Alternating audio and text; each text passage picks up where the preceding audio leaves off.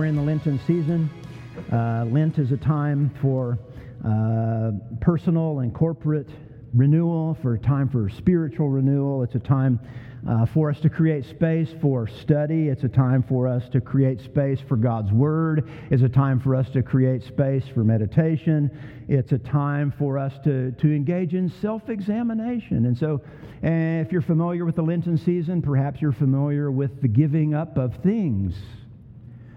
The giving up of things is not the, the reason that we give them up. We don't give them up just to give them up. We give things up or we let things go. We release things from our grip for the purpose of creating space for God's encountering love to change us and to transform us. And so we're in a series uh, entitled Invisible Idols. And this Lenten series is simply about reflecting on our lives and the things that are insidiously reaching with almost no knowledge and sucking us dry, distracting us. Uh, go back to the, the, the definition of an idol. The definition of an idol is an object of worship, a person or a thing that's greatly admired or loved or revered say, wow, you know, there's all these things regularly calling for our attention.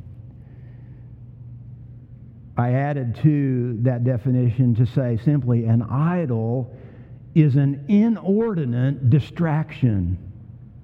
An inordinate distraction, something that has way too much space in our life. A misplaced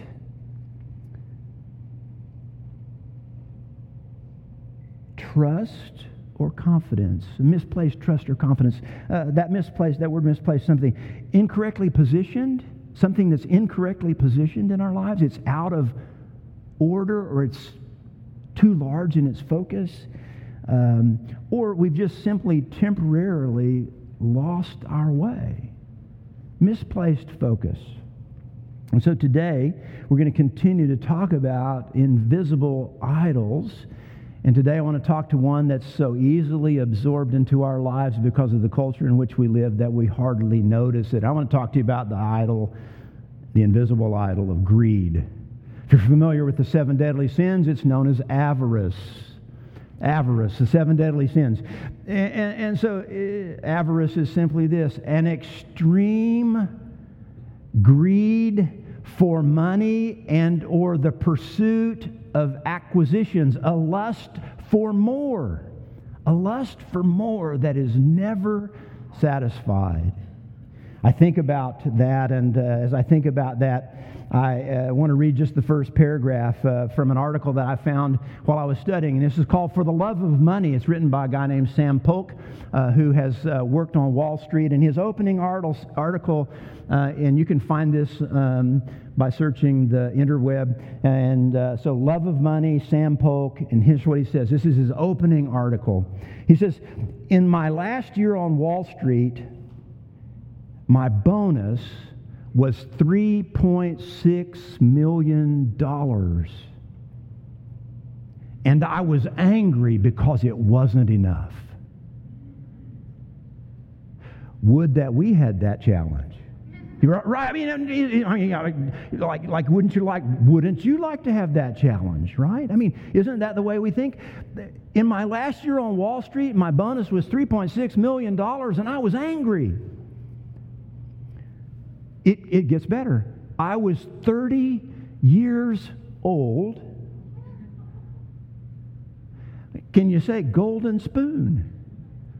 Right? I was 30 years old had no children to raise, no debts to pay, no philanthropic goal in mind. You, you understand what he's saying? He had millions of dollars of disposable income. My mom and dad would call it mad money. Like, do whatever you want with it. And he was angry. He says, I wanted more for the exact same reason an alcoholic needs another drink. I was addicted. I was addicted. When we talk about the invisible idol of greed and avarice, we live in a culture that welcomes gladly the notion that we all deserve more. That we all deserve more. Part of the beauties of my trip and my travel of a week ago is that I was for one week totally unavailable to access any media. So I didn't watch any television. I didn't listen to any radio. I didn't. I, I was just sort of living in a void, and the only void that uh, the, a media void. I was not bombarded by the normal stuff, right? I was not bombarded by the commercialism that is so pervasive in our society. And one of the things that I realized is that was a refreshing break. It was a refreshing break just to get free from all the stuff that's promoted so regularly that when I listen to it, you know, I regularly fall for it. I think I need that. When can I get that? If I can't get it now, when can I grab it? You see, see, greed is so permeating our society that hardly any one of us flinch when we talk about the acquisition of more. And yet, the scripture has some very powerful things to say to us about this whole notion of where does money fit in our lives. So let me just say very clearly what I'm not saying. I'm not saying that money is evil. Money is a necessary exchange. It, money's necessary. It, it's, it's necessary. We need it to exist. We need it to survive. We need it to navigate our way in life. What I am suggesting is that the grip of money that grabs too tightly, that turns us to loving money more than anything else, is absolutely wrong and should be eradicated from our living. So I want to talk to you for the next uh, few minutes about an invisible idol, greed, and materialism, one of the seven deadly sins, avarice. To do that, we started by launching in Hebrews chapter 12. And, um, and so, just going to go back and start with the, uh, the beginning there. It says, Therefore, since we're surrounded with such a great cloud of witnesses, let us throw off everything that hinders and the sin that so easily entangles and let us run with perseverance the race marked out before us, fixing our eyes on Jesus, the pioneer and perfecter of our faith. So, this notion is to get our eyes off of the distracting things and our eyes onto the focus of Jesus and his good work in and through our lives. So, lay aside every weight and the sin that so easily turns us aside Lay aside every weight and the sin in which we so regularly and easily place our trust. Let's go to the next slide. Because as we continue to talk about this, Hebrews chapter 13 continues to talk about some regular, or, uh, some regular ways to think about how we live out following our focus on Jesus. And so um, the writer of Hebrews says this in some closing remarks Keep your lives free from the love of money and be content with what you have. Because God has said, Never will I leave you, never will I forsake you. So we say with confidence, The Lord is my helper. I will not be afraid. What can mere mortals do to me? Now, as I was navigating my way through this, I read Hebrews 13, and then that made me think of a passage that Paul wrote to his young uh, mentee and named Timothy. And so in 1 Timothy chapter 6, I think it'll come up here. 1 Timothy chapter 6, Paul's writing to Timothy. The, the, the place here is he's talking about some guys who've gone off the rail. They've lost their way. Some spiritual leaders who've lost their way, they've gone off the rail, and he's told, he's told Timothy about how they've gone off the rail. And here's, here's what it boils down to They've gone off the rail in their lust for more. They've gone off the rail in their greed for money. And they're doing the unthinkable. They're charging people money for spiritual wisdom and insight. You say, I'd never do that. Well, I hope we wouldn't do that. But let's explore what Timothy says. He says, But godliness with contentment is great gain, for we brought nothing into the world, and we can take nothing out of it. But if we have food and clothing, we will be content with that. Those who want to get rich fall into temptation and a trap and to many foolish and harmful desires that plunge people into ruin and destruction. Here it is again. For the love of money is the root of all kinds of evil. Some people eager for money have wandered from the faith and pierced themselves with many griefs. Well, let's talk for just a minute about greed. Very quickly, the overarching idea is simply this greed breeds trouble. Greed breeds trouble. Paul says to Timothy, greed breeds trouble in three specific ways. And let me just say this greed breeds trouble. And um, in her book, Rebecca DeYoung, uh, the book is titled Glittering Vices A New Look at the Seven Deadly Sins and Their Remedy. She says this She says, As with all vices, greed is an attachment to a good thing gone wrong. Greed is an attachment to a good thing gone wrong. Money and, money and possessions are not of themselves evil. In fact, they're useful goods. A good thing gone wrong. Greed breeds trouble. Here's how it breeds trouble it breeds trouble by foolishness and destructive desires. Foolish and destructive desires are birthed out of our greed. Those who want to get rich fall into temptation and a trap into many foolish and harmful desires. You see, greed blurs our vision. It clouds our vision, and there's a singular pursuit, and the singular pursuit is simply this more. More. Never satisfied. Go back to the, the paragraph that I read at the beginning from that article, and simply he says, Sam says, my bonus was $3.6 million. I was angry because it wasn't enough. You could say, well, he is fully and totally enveloped by greed. See,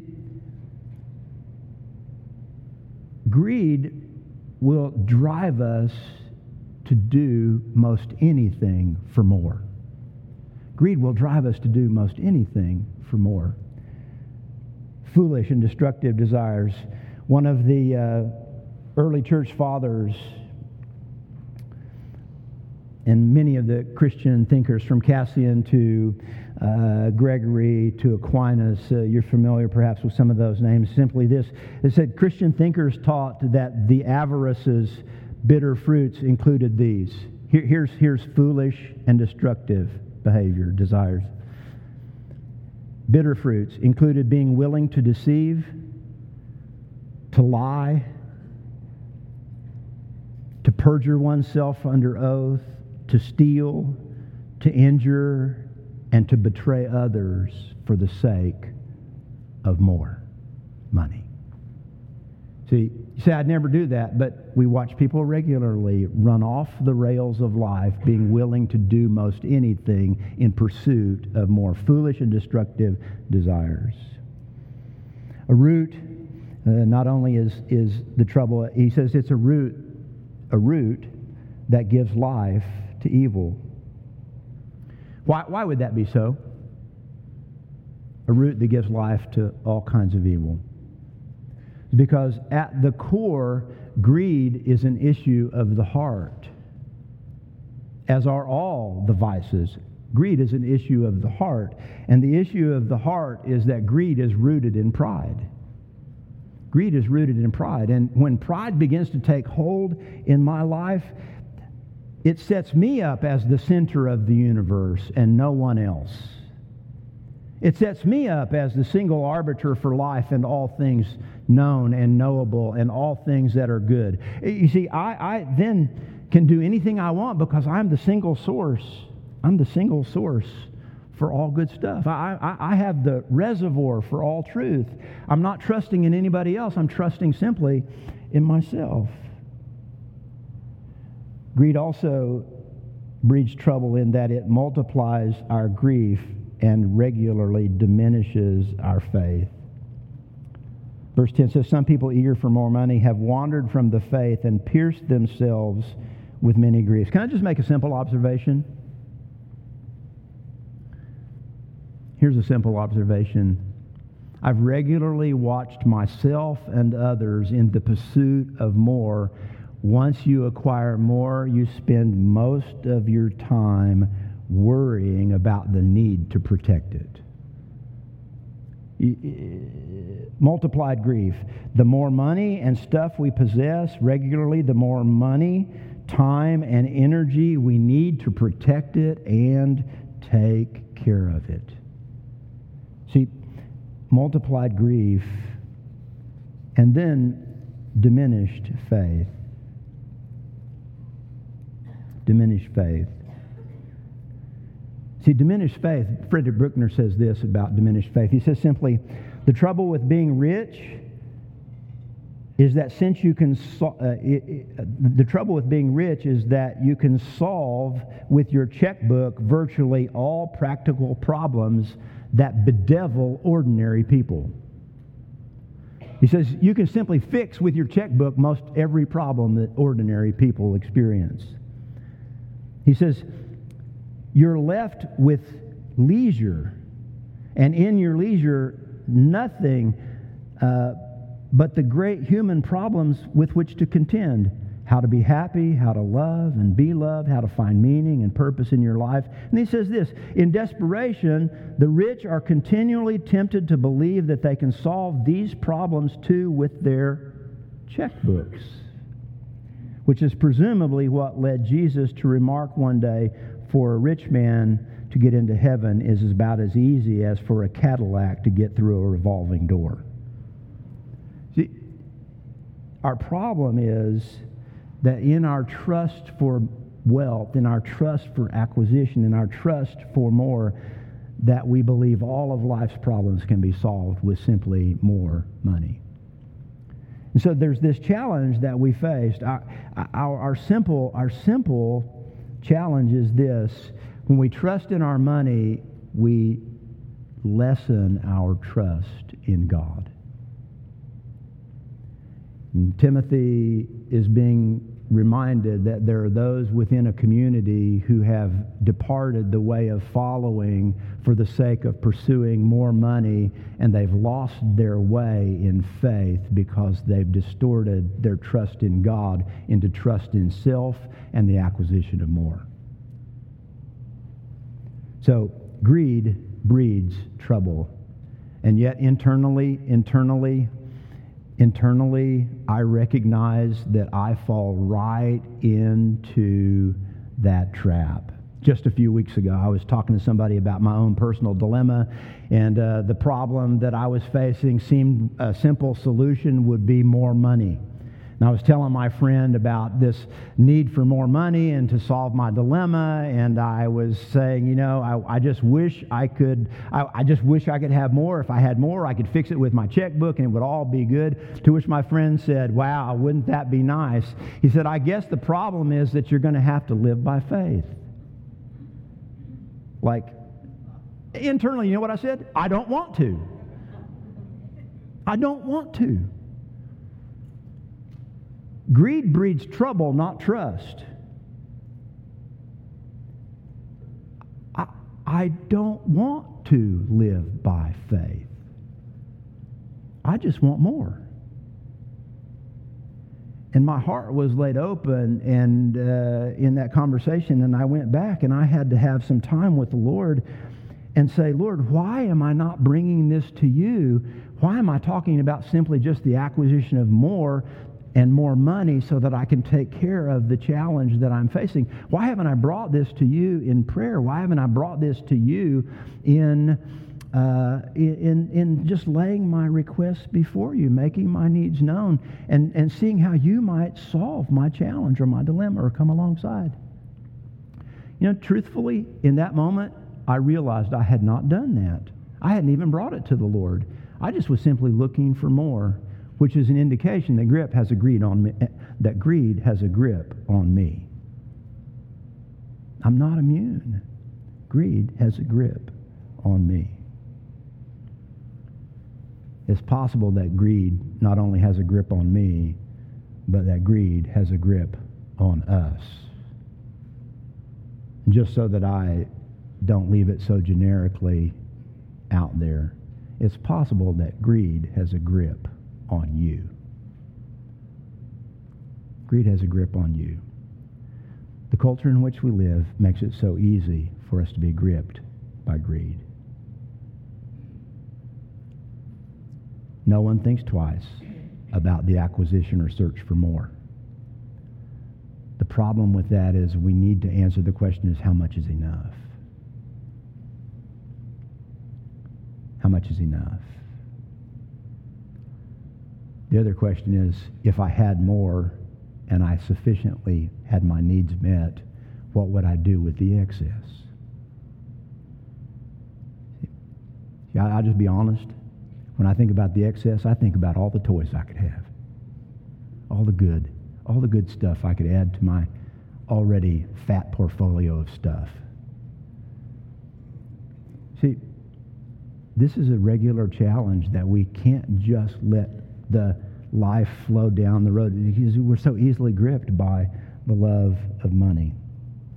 Well, if greed breeds if greed breeds trouble, let's talk very quickly about what our life in Christ breeds. Here, here's Paul says uh, to Timothy that our life in Christ breeds three things. That as we live our faith in Jesus, there are three things that happen to our life. And he says, as we live our faith in Jesus, we gain a new perspective. We gain a new perspective. He says in verse 7, we brought nothing into the world and we can take nothing out of it.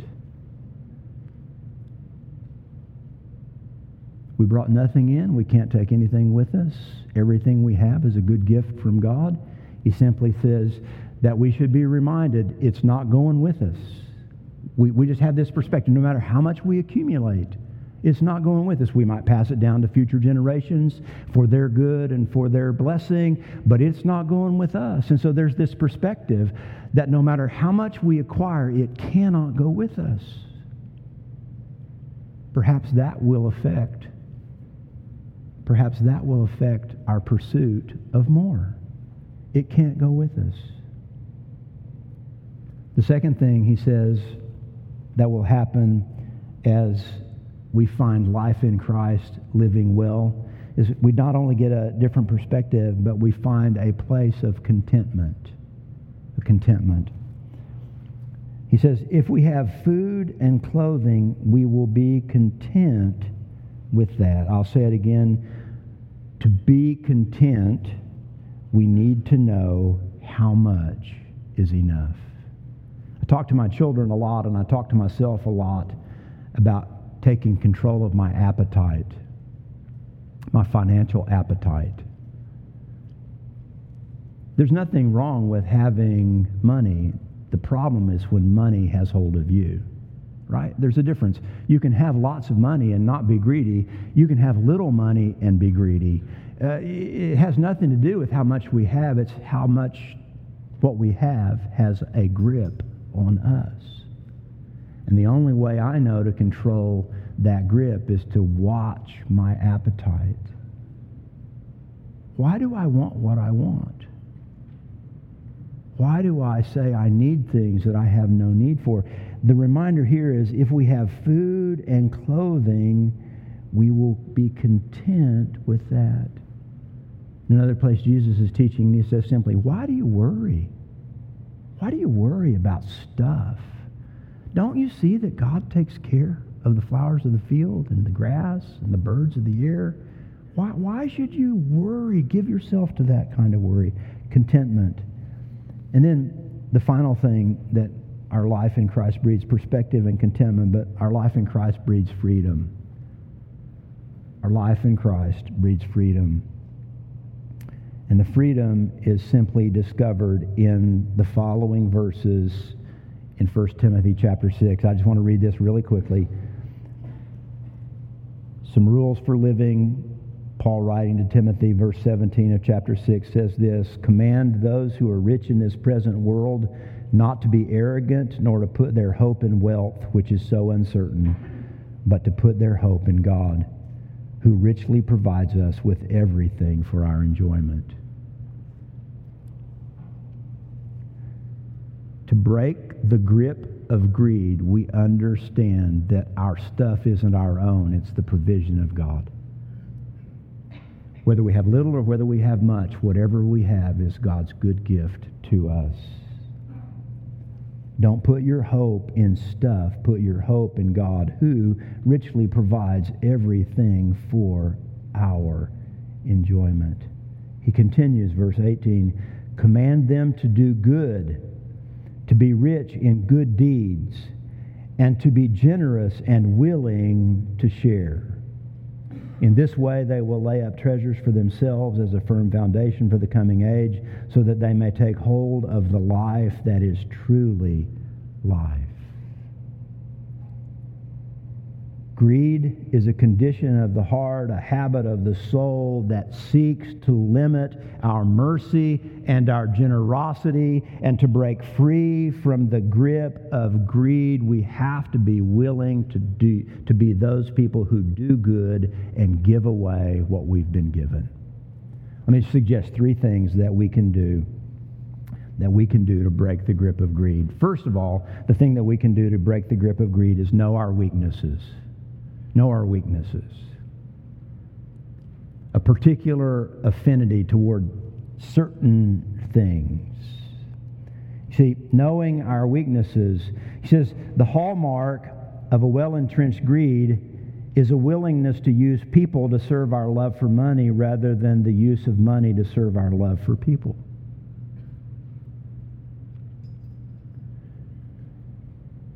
So, know our weaknesses. Just, just think about this. In the next four weeks, this month, just take a look over your credit card receipts, your bank accounts, your stuff, and just take, just take an assessment. Where did your money go?